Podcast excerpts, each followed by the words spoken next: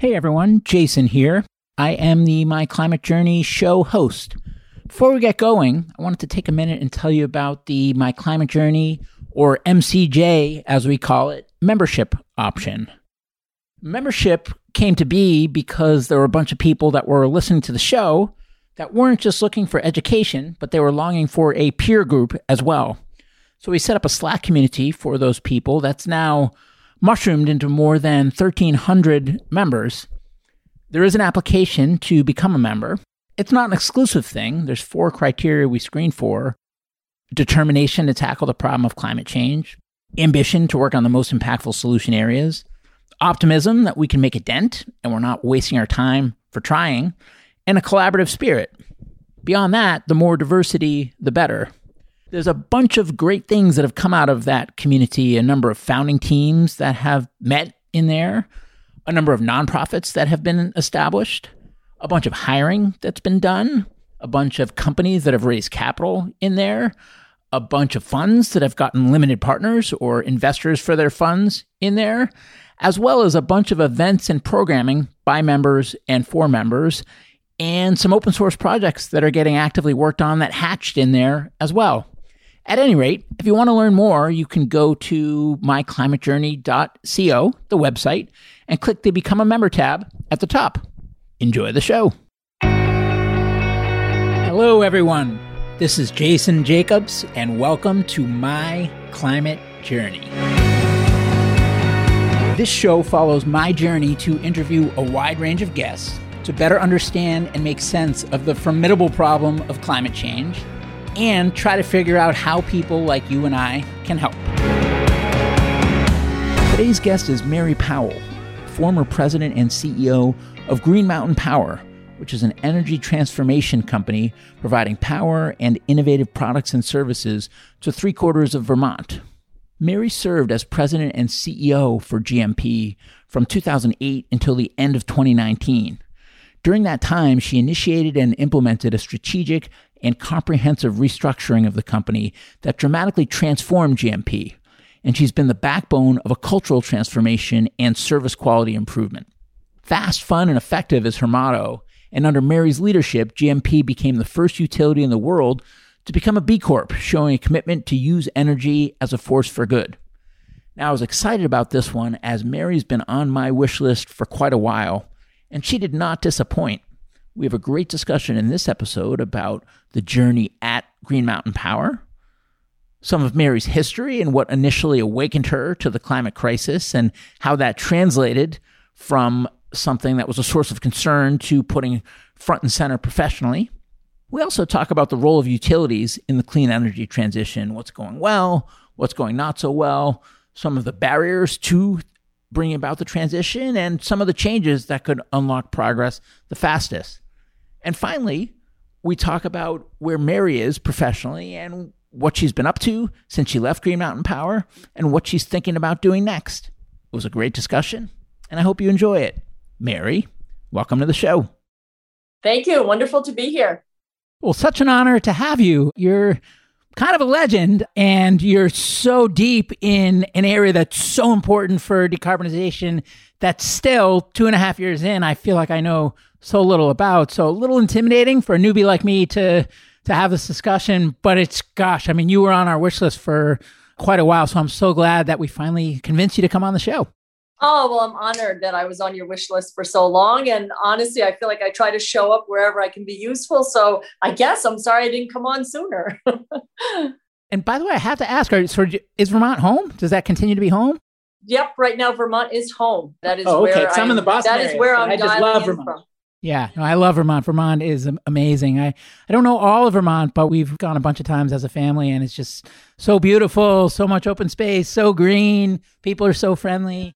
Absolutely. In fact, I grew up in New York City and I started my career down in the city. I grew up right in Manhattan. And I too would come to Vermont as a kid. And I just was so attracted to how green and beautiful and the culture of Vermont. It's just, it's an incredible state. It really is. Yeah, no, I love it. If I have my way, we'll we'll see about you know schooling, and my my wife is is in school to become a nurse actually, so she's got to be close to the hospitals and stuff. So we'll see if I could ever convince them to spend a lot more time in Vermont. But I definitely have fallen in love with it. But at any rate, usually we start just by taking it from the top with what guests are currently up to. I know you're the former CEO of Green Mountain Power, but maybe we should start with Green Mountain Power and just talk a bit about about what it is and, and some of the background. Yeah, so you're right. I'm the former CEO of Green Mountain Power. There's an amazing new Mary. I like to call her the new and improved Mary. So she spells her name with an I versus a Y, but Mari McClure is leading Green Mountain Power and doing just amazing things there since I since I left. And I've always been known for saying culture eats strategy. And I think that really the culture that Mary and I and a bunch of others were a part of building at the company is what really is the sort of built to last feature of that organization. And it's going to continue, I am sure, to be a real leader in the battle against climate change and, and really in launching innovation and energy transformation for Vermonters in a way that can make life more resilient, more sustainable, and more satisfying for the customers that they serve. So, yes, I was at that company for quite a long time.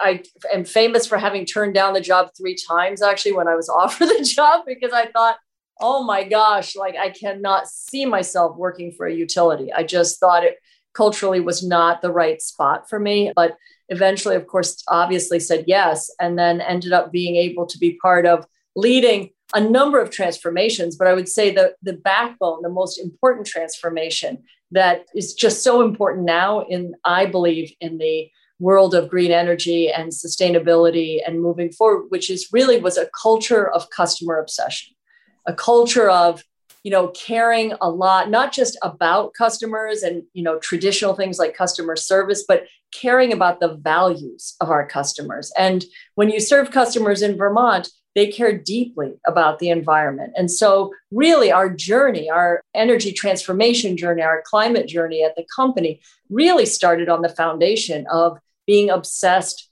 with vermonters and then obsessed with the planet and obsessed with being part of demonstrating you know that we can move to a cleaner greener more sustainable future in a way that is also cost effective and innovative. So that's a mouthful. That's probably enough to get us going. And i'm curious this cleaner greener future did you always know that that's what you wanted to dedicate such a large part of your professional life to or i guess if you look back in the wayback machine where did that come from when did that come about and why yeah, that's a great question. No, I feel like, I mean, yes, that came about before joining Green Mountain Power, but I would say the first, my own journey around sustainability and my own climate journey, I feel like I can remember the day so well. I just remember being in the family Buick. I don't know if we were coming back from or going to Vermont actually. And I would guess I was somewhere around six years old. And I just remember looking out, you know, at just so much activity. And I think, you know, garbage trucks are always something that fascinated me. And I remember getting this very strong, I don't remember how I articulated it to my mother, but I remember getting this very strong feeling of like, oh my gosh, like if we just keep multiplying, like this can't, like, how is our poor little earth going to manage like all of this all of this activity i think that's like the first thought I remember having around that. I remember articulating it as probably in a six-year-old way, and I and I don't remember hearing any profound answer that linked some big passion within me. But that is the first time I remember sort of getting this innate internal concern about the environment. And as I said, I always loved. I've just been a kid that was obsessed with nature and with animals. That was really my first real passion. And so when I came to Vermont, I got very involved, more, I would say, traditional ways around like land conservation. I ended up chairing the Vermont Land Trust. I did a lot of work, you know, really nonprofit type of work or supporting nonprofits around sustainability, around the environment. And so it wasn't by design that I joined Green Mountain Power and thought, oh, this is a great way to have an impact. I've called myself the accidental executive sometimes because I actually you know never sought out to be in business to begin with and then i sort of ended up doing everything i never expected to do and it just ended up being this amazing experience where that deep seated passion and concern i had within me completely aligned with the opportunity i had to lead a company that was customer obsessed and could lead on environmental values. So it really grew in the time I was there. And again, it really grew out of this really service orientation to be of service to the Vermonters we served and to figure out how first to transform ourselves from within the organization, the operations of the company to become more sustainable. And then it really ultimately, when I became CEO, became an opportunity to transform our entire portfolio and how we served Vermonters. And this might not be the place you would expect that I would go next, but I can't help but think when I hear you talk about that passion for the planet and conservation and sustainability and you know being in, in harmony with the resources that we rely on. I mean, I'm paraphrasing a bit, but how much overlap do you think there is between people that feel that way and people that work in energy? Ah, that's a great question. I would say there's more overlap now than there ever has been in the time I've been involved. I would say when I started, there wasn't a lot of overlap. And let me be clear when I'm talking energy, obviously, I'm talking about the point of entry I had was the utility industry, right? And so that was driven largely by a culture of an engineering culture and a lawyer culture. And it, honestly, that's partly why I like turned down the job. But they were really nice people. And ultimately, I did go to work there. But I was like, oh, like, this is not my thing. Like, I'm not I grew up like the child of an actor. I was trained as an artist, you know, even starting in high school. So I wasn't somebody that thought, you know, culturally, you know, sort of being enmeshed in a very traditional analytical, heavy analytical, light on action. I would say heavy analytical industry, light on action. And there were values espoused. And of course, individuals have values. But I would say, no, it wasn't an industry where you found a lot of people with strong environmental values. And I would say today, what's really cool is you see a lot of interest going on in the industry and joining it for people that do have those values. So, not to say they weren't there, but it was not the overarching value driving the industry by any stretch of the imagination. And coming back around to more of a Green Mountain Power specific question, I, I listened to an interview or discussion with Gina McCarthy in 2019 and and in that you talked about how when you joined or when you took over the CEO role that that it was kind of a mess. And my question is when you're in that situation as the CEO you're trying to right the ship of the company in terms of balance sheet and profits and execution and efficiency and things like that. But then there's this whole other concern that we've been talking about about the things that drive you passion for the planet and conservation and sustainability and and those things. When a company is a mess from a financial health standpoint how do you balance that and impact?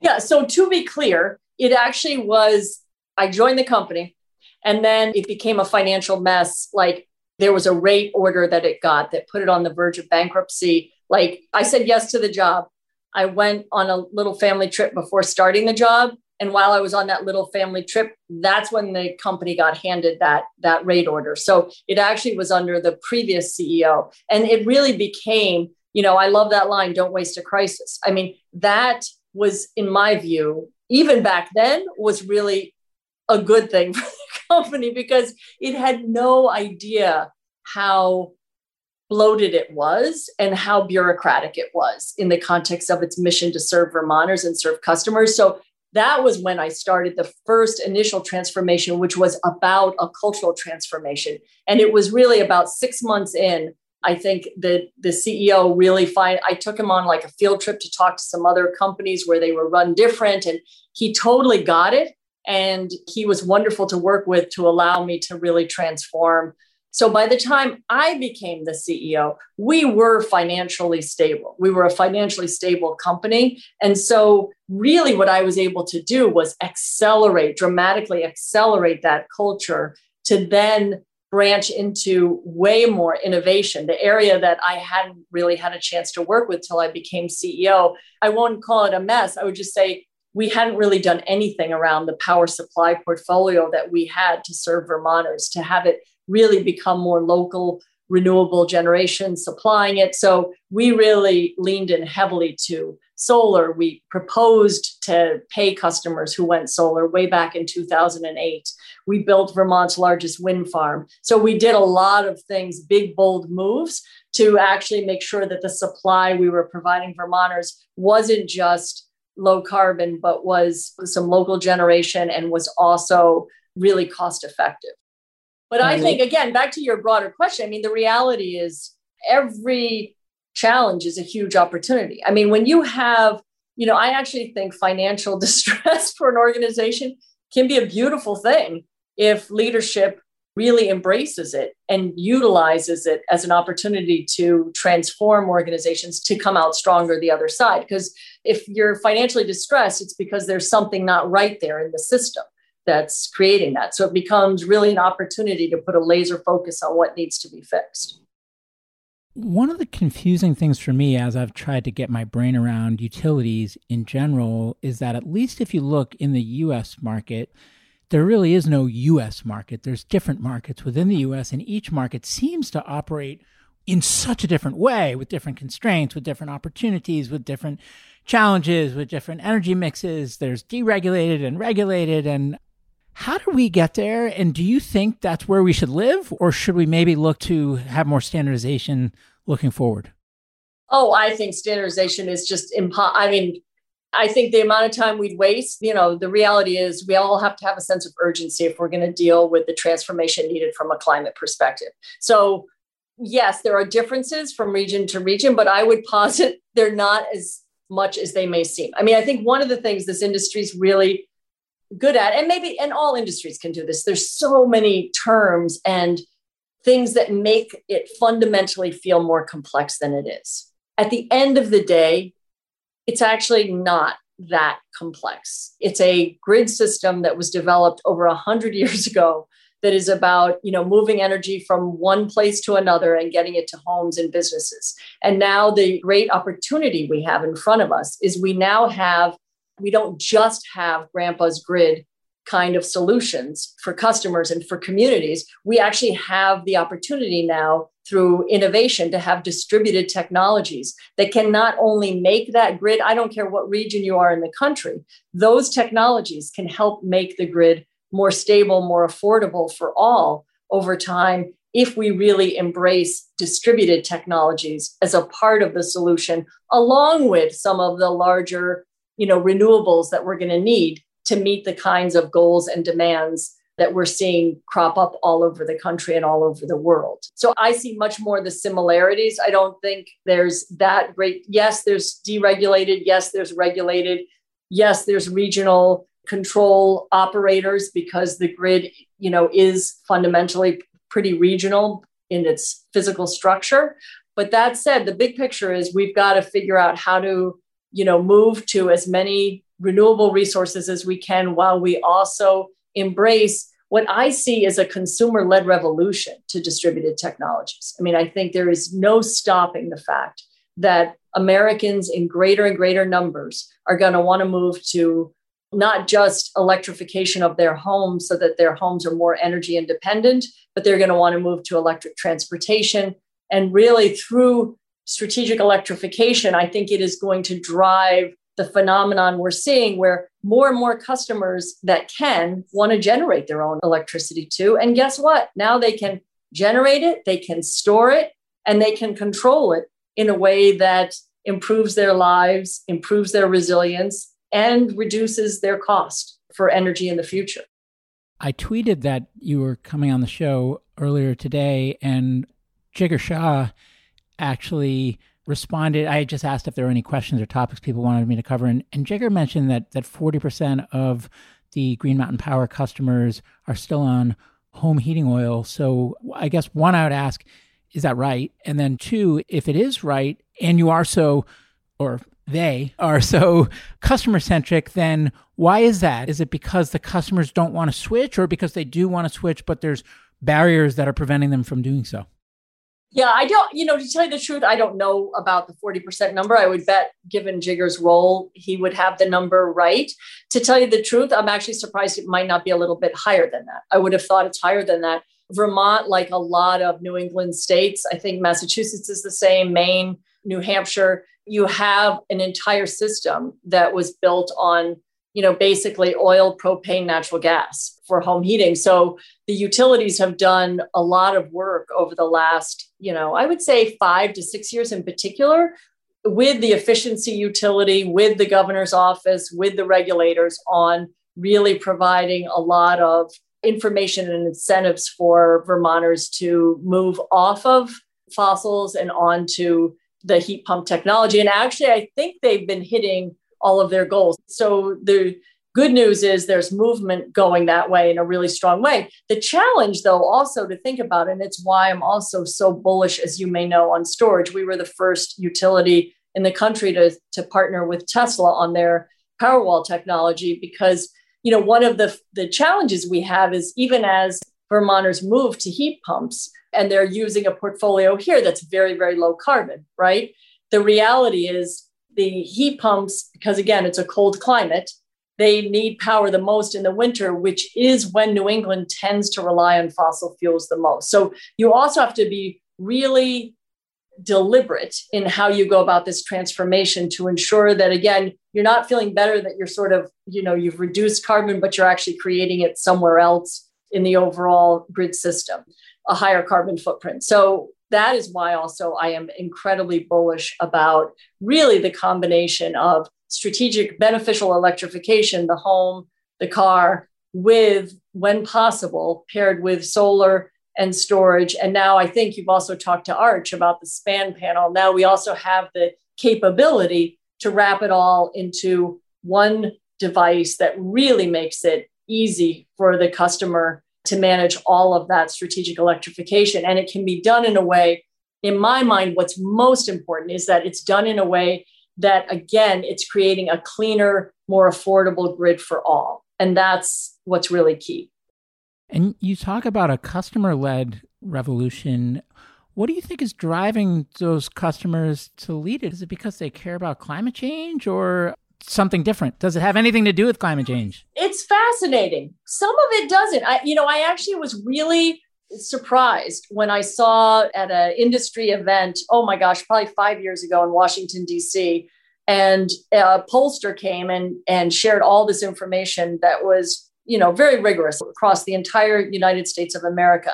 And solar, compared to any other form of energy, polled the highest in terms of favorability and support. Like some crazy number like 90 some odd percent of americans you know had a favorable view of, of solar energy you know for one. And but then when you got into the reasons they were really different. Like i would say the overarching the most significant reason was a sense of why we embrace many things in our lives right? We want a sense of independence. And a big part of why that I believe there's this consumer led revolution to distributed technologies is people want independence. People don't, you know, and, and at the end of the day, even with the most beloved utilities, there's a certain sentiment, you know, in the American DNA of, you know, I kind of don't want to be dependent on anybody. I want to generate my own. I want to have a more resilient home when those storms come in. I want to, you know, so there really is this incredible emotional pull towards distributed technologies that can do something that even the best of us utilities can't do right? We you know on our own. I mean we can like gmp was a great example of embracing that and coming up with programs to be part of that solution for customers. But it you know so i think that's one of the reasons. Then you're also seeing an uptick because of the concern about the environment. And then you're also seeing an uptick because the reality is the number of serious climatic events has increased dramatically. And so look at what happened in Texas. So, you know, after what happened in Texas, you saw a huge uptick in the number of customers contacting, you know, solar, particularly solar and storage companies like Sunrun, companies that could provide, you know, a one-stop solution for customers so that they wouldn't have to worry about the next major climatic event and they wouldn't have to trust that government and the utilities were going to take care of them. They want to take care of themselves. You know it's How like it's, you- it's selling a sense of security. I mean and it is I, you know having you know i moved to a lot of those devices myself years ago and, and it is. It provides a sense of security for people that they'll have. And again people some people have had generators for years right? But the reality is if you have solar plus storage it can carry you a lot longer than your average sized generator and generators are fossil based and these distributed technologies provide a cleaner more sustainable solution. Uh-huh. and i've heard debates about you know some people say it's imperative that we change consumer sentiment and win hearts and minds and others say don't even talk about climate change. Just like give them cheaper give them better and and yeah make it greener and cleaner but that's not what's going to get them to care. What do you think?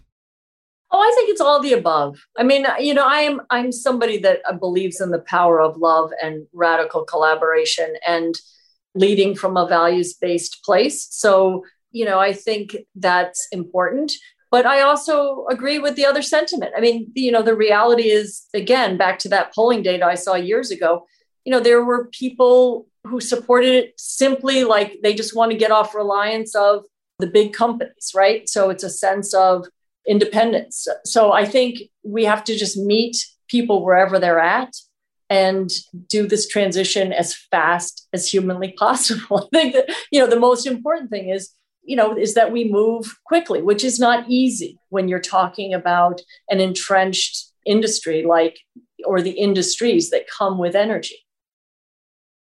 Uh-huh. And given that, in your words, it's consumer led, what does that mean in terms of the role of policy?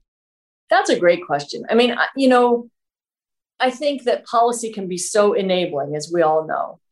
But it's interesting too, because sometimes I think when policy changes have happened that that some might have thought are not aligned with like clean energy. In some ways i think what you saw was you then you, you saw other leadership step up like you know business leadership stand up and move into that that space. So you know i think it's important but i think the most important thing is that we're going to continue to see technological advancements and innovation. And I don't think there is any stopping this move to distributed technologies. And I think it can be a much more affordable, sustainable way of operating the micro energy systems and the macro energy systems if done right. So I think from a policy perspective, if we're talking at the state level, I think the most important thing is again to embrace what I call radical collaboration, like really bring the players to the table and see how we can how we can enable speed, which is something that's really hard in I will tell you in the utility space because it's not an industry built for speed and regulation isn't built for speed. It's actually built for quite the opposite. So I think anything that can be enabling more collaboration, moving quicker, encouraging innovation is a really positive thing. Uh-huh. And in a similar vein, if you do look at the policy landscape, if we're trying to move the fastest, it seems like if there's federal policy, you can do it once and then it applies everywhere.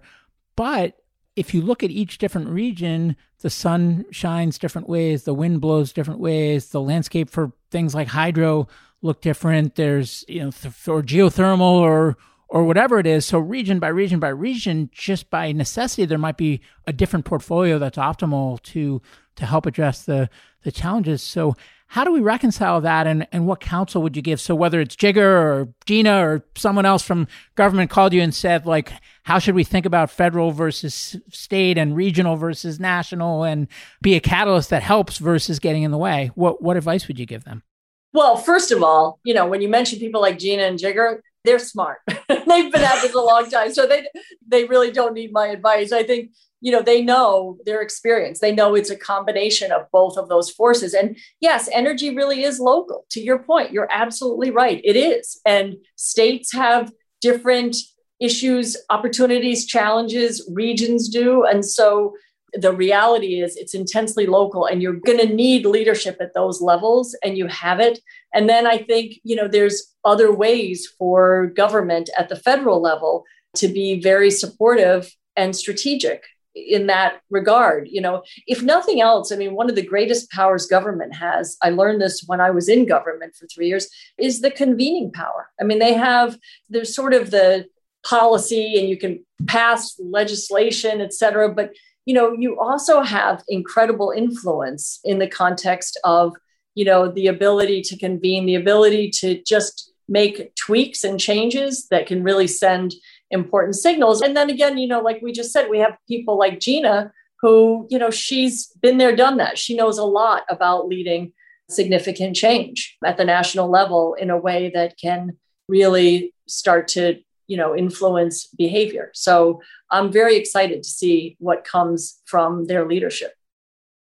And given the system how it sits today where there's some deregulated and there's some regulated and there's the different regions as we discussed we can certainly talk region by region on what's best working within the existing system.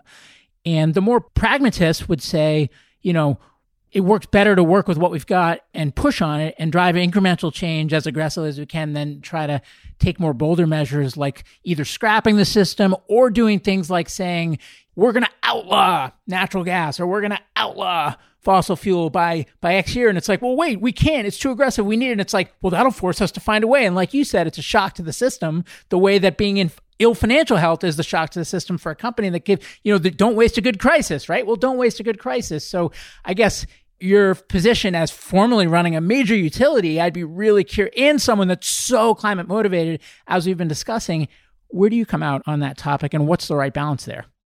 Well, I think I'm really excited because I think we're seeing some of those shocks to the system. So I think you need, you're right. I'm very concerned about the time we have to transform. I mean, we've got to get moving. And again, with entrenched systems, one thing we all know is they're not built for speed. So we've got to figure out how to move the entrenched system as fast as we can while we also create room for new solutions. So again, you know, uh, from my perspective, the best solution is this combination of the grid and distributed working together to drive down costs for all of society and get it cleaner, greener, and more sustainable, right? The reality is, if the I'm pretty convinced if the industry system can't move fast enough to support that, I think the consumer led revolution is just going to drive distributed technologies you know throughout the system and we're going to have to deal with it on that front. In terms of big bold moves yeah i love them. I mean i love the fact that california has said you know that cars after a certain date have to be evs if they're going to be sold in the state you know? I have no doubt that every bold move like that sends messages to the market. And if you look over like the last 10 year horizon right what we thought was bold you know five years ago, 10 years ago, thank goodness it doesn't feel as bold today. So you're seeing more and more. For me, the ones I'm not wild about are sort of the bold statements of like 2050, because I just feel like, eh, like don't say anything at all. That's too far away to be meaningful. Like take a super, if you think, if that's where you want to go, then take what you think is the super bold benchmark between now and then that we have to hit, but don't put dates out that far. But I love you know, some of the, well, 2030 is not even that far away. Those are the kinds of things we need to move more quickly. And you're seeing bold action, you know, whether it's the divestment movement, whether it's, you know, these clean energy statements, positions governors are taking, the position that Biden took, you know, with really making climate a priority. All of that is the kind of momentum we need right now to move forward with the kind of speed that we need. Should the government be picking technology winners? Well, I mean, I think, you know, there are, I mean, by that, what do you mean? So do you mean like picking something and then putting a bunch of money into something in a particular technology or? Well, so an example is like this, like the Sunshot program. And I wasn't around for it, but from what I can gather from doing however many hundreds of episodes I've done is, is that in the early days without the subsidy, solar wouldn't have crossed the chasm. And look at it now.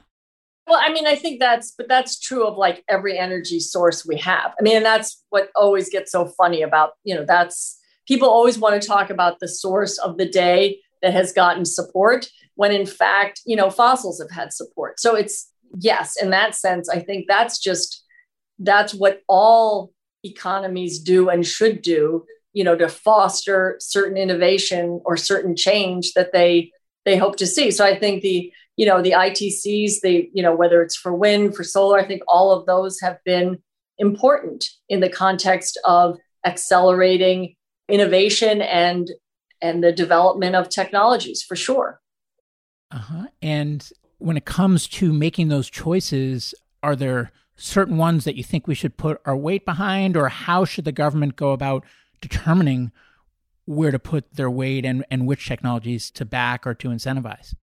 Yeah, I mean, you know, I think that the reality is there's a lot of good data that gets proposed and debated. That's not honestly where I spend a lot of my time. You know, where mm-hmm. I spend a lot of my time is, you know, I think, for example, you know, storage is doing, in fact, the challenge right now with storage is that we we're just we're short of supply, right? And that's going to change soon.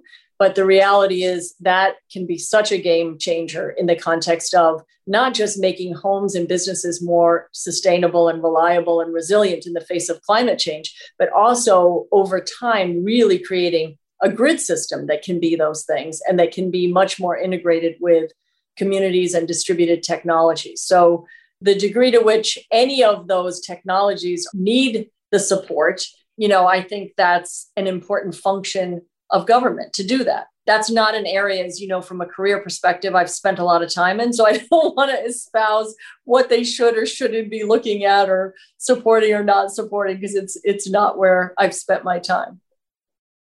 Uh huh. And I have a related question, and so if it if it also is where you've not spent your time, then then don't don't go here either. But I mean, you talk about clean and green and, and renewables and electrify everything, and from what I can piece together, and I'm not a PhD. I'm not deep in this stuff. I've, this is just through talking a lot to people and trying to read what I can. Is that in order for renewables, in order to get 100% renewables and fully decarbonize, we either need to have a fundamental breakthrough with battery technology, especially around long duration batteries for things like seasonality, or we need things like nuclear to help. So I'm just curious do you agree with that perspective and and if so what do we do with that information? And you know do we put lots of r&d for batteries? You know what do we do with the existing fleet? Is advanced nuclear something we should be investing in? Yeah so i think that's a great question. And when i launched with the team our energy vision way back in 2008 we absolutely embraced existing nuclear as a really important zero carbon bridge to a more renewable future. So i think leveraging nuclear assets is really important. I think leveraging hydro, large scale hydro, wherever possible, also is really, really important. So, yes, battery technology, what's exciting about it is it seems to be on that you know, really that tremendous curve of it's going to get, I think, more powerful, more affordable over time. So I think we're going to see it play a bigger and bigger role in the context of the energy system.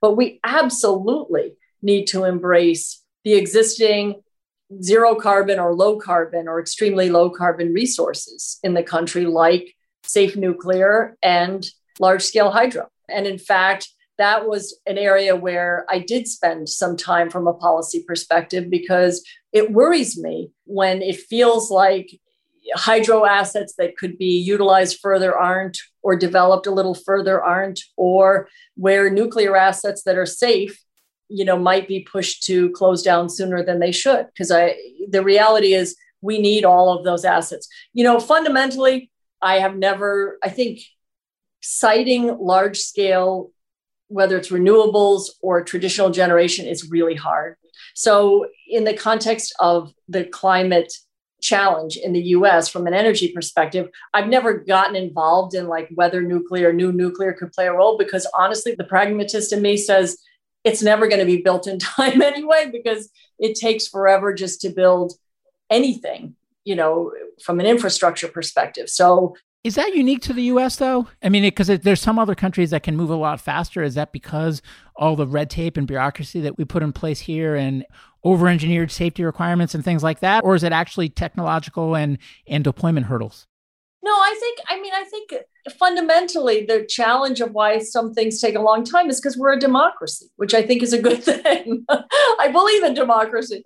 But one of the challenges, you know, particularly around energy infrastructure, is it is a very intensive process where you know there's a lot of interveners things can take a really long time so my point is just being practical about how fast things can get built to be part of the solution so that's why when it comes to nuclear and large scale hydro, what I've always said is let's make sure we're really leveraging and embracing what we have, particularly in the nuclear fleet that's safe to embrace for as long as we possibly can in this transition. And when you talk about siting and you talk about we're a democracy, I can't help but think of NIMBYism. How much has NIMBYism played a role and what do we do about it? I mean, it plays a, a huge role, you know, and again, I've seen it from everything from very small solar project to, you know, we built Vermont's largest wind farm, which would actually probably be a state's smallest wind farm in another state, right? And you have to embrace the communities. You have to embrace people with alternate views. You know, you I mean, we can call it NIMBY or we can just call it like it's just a fact of life of getting things built that are going to impact communities and people around where you're trying to build something and the bigger you know where we've really seen a lot of it in this industry too is even in you know transmission projects where it's just really hard to you know it takes a long time to build projects, you know, that go any kind of distance, which by definition with transmission is usually any transmission project. So yeah, so I think and I think what you've seen over time, and it's not just unique to the US, is that it's taking longer and it's a slower process, right? As more people have gotten involved. So, and you also see some projects where you even have environmentalists at odds with each other over projects because it might have one environmental benefit from a climate change perspective, but there's concerns about other habitat, birds, et cetera. So, yes, yeah, so things are not easy to get built. And I don't see that changing over time. Uh, and given that, and, and correct me if I'm wrong, I'm still very much learning in this area. But one of the things that stuck out for me is just the perspective of how intertwined decarbonization and social and environmental justice are. And when I think of NIMBYism, it seems like, and again, correct me if I'm wrong, but that the communities that are best equipped to be NIMBY and to fight are also the ones that are more affluent. And so, therefore, when things do get built that are less than desirable for the surrounding communities, it often gets built in the communities that can least afford to to do anything about it. So, do you agree with with that statement? And if so, what do we do about it and how do we factor that in as we go about trying to accelerate the transition? Yeah, I mean, I think, I mean, I think what you're saying is is whether you're talking about energy or you're talking about the highway system or just about anything. Yeah, I mean, it, it's been written about, it's been documented that that that is a phenomenon that happens without a doubt. I think all of this for me, even back from when I first joined the industry, which was quite a while ago, you know, for me, even back then, I was thinking about these topics. And for me, that's why I've always felt like the most obvious thing from a technological advancement perspective is for things to get smaller and more distributed. I mean, I, I was fascinated, you know, way back in 1999. we went on a trip to Tennessee to see this development that some engineers were working on that was utilizing magnetic energy that in theory could power a whole home you know with no byproduct so because i've always been just it's always felt to me that there is this natural evolution that means we're going to have to move towards smaller powerful distributed technologies you know and when you think about other aspects of our lives that's that is what has happened in many other aspects of our lives so to me, that's the most important thing. And why I guess back to your policy question, as I think about it, why I feel like it's so important that as we're launching these loftier goals about whether it's offshore wind, whether it's large scale renewables, that we really, really make sure that we are also helping to accelerate this consumer led revolution towards distributed technologies. Because as we do that, as we all know, more than more r&d and more evolution is going to happen in the power of these distributed technologies so they will get better and better over time so i think if, if we want to take that really long view out i really do see over a very long period of time you know that that distributed technologies will become more and more the solution and ultimately you could see a day where the grid really fundamentally is more of a backup system to a much more widely distributed technological system. And the challenge is it won't be even because in urban areas, you're always going to need larger, bigger solutions. But a lot of the United States of America is suburban and rural. So, then what are the implications as you think about the utilities of today versus what they will look like tomorrow and beyond? I think that, you know, over time, you know, you've already seen over the last 20 years real consolidation in the utility space. And I can't imagine that you're not going to see more of that in the future, you know, and you're also going to see, I think, some that really embrace change and want to work with regulators and policy leaders to have the utility of tomorrow not be the utility of yesterday. So have it be a more contemporary, innovative partner in the transition. And then I think you're going to have some that are going to very much focus on big bulk solutions for a very, very long time. And I think there's a role for both for a very long time. I just think the emphasis, the natural gravitational pull, when you see how hard it is to build and create and get done large solutions, I think the gravitational pull is stronger towards the distributed technologies. And they also do something back to the conversation we were having about whether it's Texas or climatic events that I had to deal with year after year in Vermont. It's also the solution that really can provide resilience, which has back to socioeconomic value and justice, is really, really important to keep communities powered and not have communities go days without energy or a week without energy. And I'm I'm bouncing around a bit, but do you think we should put a price on carbon and do you think we ever will put a price on carbon? I mean, I think it's an interesting solution. I think it could be an interesting solution, or I don't want to say solution because I actually don't believe there's sort of like this one silver bullet. Like, if we do that, you know, we can all rest easy. I think it's like all boats and oars in the water. It's like we have to be deploying all the solutions we can. And I've always thought that that could be an interesting tool to use from a policy perspective. Well, but the second part of that is will we ever? And the reason, and that I think is especially timely in this discussion because when we were talking about nuclear, you said, well, I would like, but the pragmatist in me, you know, I don't think it's going to happen. And and many would argue the same about a price on carbon. So are you more optimistic in that regard? No, I'm probably not absurd. I'm not real optimistic in that regard. Yep. Mm-hmm. I would say I'm not. Yeah. And I guess a relevant question to that is, at least for me, I mean, you talked about how we live in a democracy, and it it feels hard if you're concerned about climate change to not be concerned first and foremost with the state of our democracy. So I don't necessarily want to delve way deep down the political path, but I am curious just how concerned you are about the state of our democracy and how big a barrier or threat that could be to the clean energy transition. Well, you know, I am an optimist by nature. I'm definitely a glasses half full person. And I also grew up in the 60s and 70s. So, in many ways, honestly, I see where we're at. While I mean, not definitely, I've been concerned.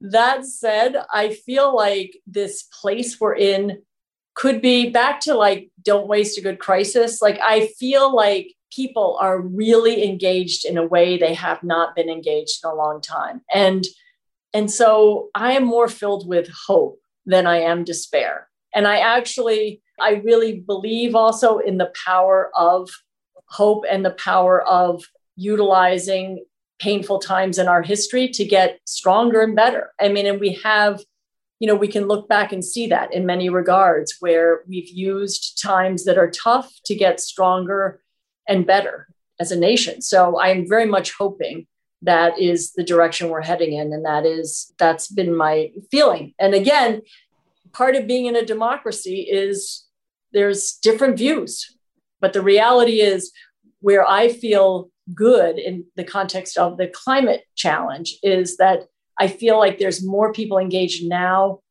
than ever before i mean when i to put a point on that i'll never forget when i first started to want to use the word climate change I was told you probably shouldn't say that word.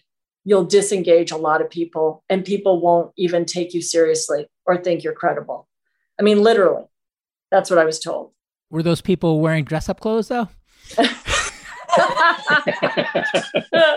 I asked because of the changes you made to go casual and how big a cultural wave that that was when you did it. They were wearing dress up clothes. yeah, I had to I had to slip that in because I you probably understood, but people that maybe didn't hear your interview with Gina McCarthy like I did might might not have put those pieces together. So yeah. no, for sure. But it's, you know, so again, I feel like we're in a period that is very active. I mean, that's the good, right? People are really active and engaged and, you know, listening and paying attention and, and in many cases, yeah, arguing. And in, in many cases, you know, we're dealing with a real divide. But that said, you know, I'm somebody that believes again in how do you harness that I mean, the reality is there's a lot of passion out there, and I think that's better than complacency. So, so mm-hmm. I think you know, I think we had a we had a good long stretch where people were way too complacent, and I think now people are really paying attention, and I hope that bodes well, certainly for the climate journey. And in the don't waste a good crisis sentiment, and again, if this is a question that that's outside of your swim lane, feel free to punt on it. But you know, you hope we don't waste a good crisis and this will make us tougher and stronger. But to get tactical, by doing what? Like, what would you want to see that you think would strengthen our democracy in this moment of engagement and passion and tension and disagreement? Yeah, engagement and passion. I mean, so I think mm-hmm. that's, mm-hmm. you know, really, again, what you're seeing is, I think, engagement and passion of a younger demographic. I think you're seeing, I'm seeing you know, and maybe it's just I get, I'm fortunate that I get to spend my time around a lot of 20 somethings, but I get really encouraged, honestly, by not just the passion, not just the level of education, the level of involvement that they have in the issues facing the day, but also, you know, in their own willingness to make decisions, consumer decisions around that passion you know? And so again i feel like we went through a period of time you know maybe a long period of time when i look at some of the 80s and the 90s where i feel like there really wasn't that much of a connection between values and behavior. And so one of the things i'm hoping comes out of this is a stronger connection between values and behavior. And then in a democracy that obviously leads to voting and that obviously leads to supporting certain policy changes and things happening so I think there is, yeah, that's that's where my hope comes from. And is it about building bridges and compromise, or or is it about fighting and winning? Well, I am somebody, I think I already used the term, you know, radical collaboration. I'm somebody who ultimately, not to say there's never a time for fighting, it's not my go to. It's not my go to emotion. I actually think it ultimately ends up dividing us more than moving us ahead. So I'm somebody that is really about, you know, radical collaboration and action. So again, I don't, you know, and maybe that's why I call it radical because I've seen a lot of collaboration that is about making the people involved feel good about collaborating instead of about meaningful action coming out the other side. So one of the things I've been very heartened by, frankly, is the Biden administration and Biden's approach. And I think you know he's a person and in his administration he's filling it with people that know how to do just that they know how to bridge the divide enough to actually get meaningful action because that's what we need uh-huh. and you've talked a lot both in this interview and, and in others that i've heard just about optimism and i mean the way i look at it I'm an optimist too in the fact that rather than dwell on the problem and how bad things are and things like that, I'm just going to wake up every day and do the best I can to try to make the biggest dent I can. And then, you know, at least at the end, no matter how it plays out, when I'm looking back on my life, I'll know that I left it all in the field and, and did the best I could. So there's optimism, right? But then there's math. And I'm no expert, but from what I can gather, and I have to, I feel like I have to qualify everything. Maybe that's my own imposter syndrome, but you know, the carbon is up in the air a long, long time, right? And so, like, if you look at just the next few decades, let's say, things are going to keep getting worse no matter what we do based on the things we've already done. And given that, how bad do you think things are going to get? And realistically, you know things like carbon removal things like solar geoengineering. Like should i be going and like building a bunker? Or i mean what reality do you think us and the next one or two generations after us are going to be living through? Yeah. I mean that's a great question and i at green mountain i led you know after the ipcc report that's what changed in terms of we even started talking about you know every week what the carbon challenge was and making decisions sort of to your point of putting it all on the field like really talking about every single week the goal was to lower our own carbon footprint you know because it was a feeling of like oh my gosh we don't have time we've got to do everything we possibly can so yes, I'm an optimist, but I also, yeah, of course I worry about that. Of course I do. You know, and really, I think much like how you described your reaction to it, you know, mine is fundamentally let's do what we can do. Like, let's make the changes we can make. I am heartened sometimes by, you know, the fact that I, I really think human beings can bring about just amazing transformation once we set our mind to do it. And so I'm starting to see those pieces of light and inspiration and you know coming from all different perspectives that are saying to me we could all be part of witnessing one of the most amazing transformations of humanity over the next few decades you know and that's what's needed. And that would involve technological advance. It would involve some level of cultural change that would come about as part of that. But again, I'm since we can't control the future and we can't all we can do is really embrace what is the next best use of our own life energy and time right? To bring about the change and be the change that we want to see but yeah so i see that big looming challenge and that's what fuels a lot of my passion, a lot of my urgency. And at the same time, I do believe in the power of people to bring about tremendous positive change when we work together to do that. And that's my hope. Well, what a great segue into asking you about what you've been up to since you left Green Mountain Power and what we might expect from you in the future.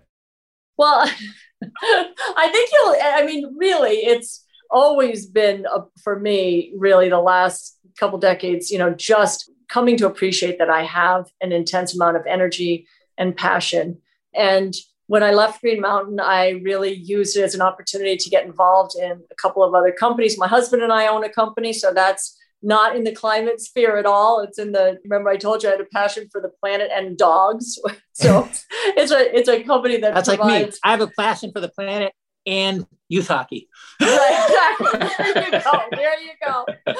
I have I've always been like obsessed with animals. So yeah, so we've done that, but also I've had the opportunity, whether it's to work with Arch at Span, to work on a retail energy startup, Rhythm in Texas. I've been a part of advising on that. I've been you know, I serve on the board of Sunrun. I've been involved with HEI and also worked with David Crane, formerly of NRG, on you know launching his first SPACs, special purpose acquisition company that you know is right in the midst of actually hoping to close a transaction. So I've been very involved in the clean energy space, and in terms of what you might see from me in the future, you know anything and everything I've explored that could really be the best use of this incredible energy and passion I have in the space of clean energy. So I've had lots of conversations about lots of different things, and I'm as excited as the next person to see what's next. So nothing to announce today is what you're saying. nothing to announce today. No. but it, it also doesn't sound like you're necessarily long for the portfolio approach. It really, seriously, it's about where I see my energy put to the best use for sure around this topic. So I definitely felt like my energy has been used in a really positive way over the last year and a half, and I've learned a lot. So that's been really helpful. Uh-huh. Well, count me in the eager, in anticipation camp of waiting to see what you sink your teeth into next when you're going to put all of that energy in a condensed way into one thing. So, and it, who knows, maybe the portfolio approach will work for a long time. I mean, in a way, I kind of have a portfolio approach, but but yeah, so I, I won't say one concentrated thing. I'm just excited to see how you continue to channel your energy regardless. How about that? so, if you could wave your magic wand and change one thing outside of the scope of your control that would most accelerate our transition, what would it be and how would you change it? Oh, that would be that's an easy one. That would be way deeper love, trust, and radical collaboration between the regulatory community and the energy community. That's any ideas for how to bring that about? Like tactically, uh, I, like, like I, how, what can facilitate that? What yeah. you know, what facilitates that is really endless courage, passion, and energy of leaders. You know, at the end of the day, when I say I have faith in people, it's because I've been part of the alchemy that happens when you you know get different people together with different views different talents different experiences and they all get laser focused on one mission that becomes more important than their own whatever right? Fill in the blank their own ego their own aspirations for themselves right? That's where the magic happens. And this is one of those you know sort of in a good way. It's i always used to call the climate change challenge the north star.